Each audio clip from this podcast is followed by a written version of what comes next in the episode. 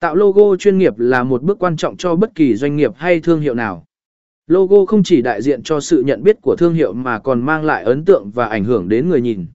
Canva là một công cụ mạnh mẽ và dễ sử dụng để tạo ra logo chuyên nghiệp, ngay cả đối với những người không có kỹ năng thiết kế chuyên nghiệp. Trong bài viết này, chúng ta sẽ hướng dẫn từ cơ bản đến nâng cao về cách tạo logo bằng Canva. 1. Đăng nhập vào Canva và chọn loại tài liệu. Truy cập vào trang web Canva và đăng nhập vào tài khoản của bạn. Sau đó, chọn tạo thiết kế mới và chọn logo trong danh sách các mục.